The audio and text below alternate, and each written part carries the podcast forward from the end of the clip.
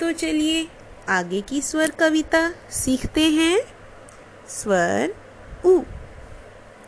ऊ से उल्लू उड़ता जाता ऊ से उल्लू उड़ता जाता, चूहिया का दुम पकड़ ले जाता, चूहिया का दुम पकड़ ले जाता।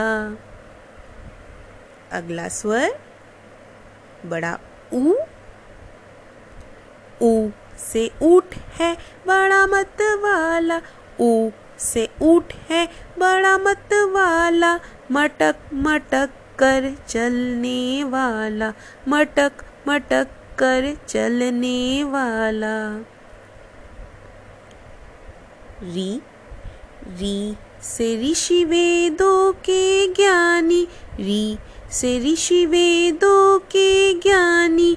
बोले हरदम मीठी वाणी बोले हरदम मीठी वाणी।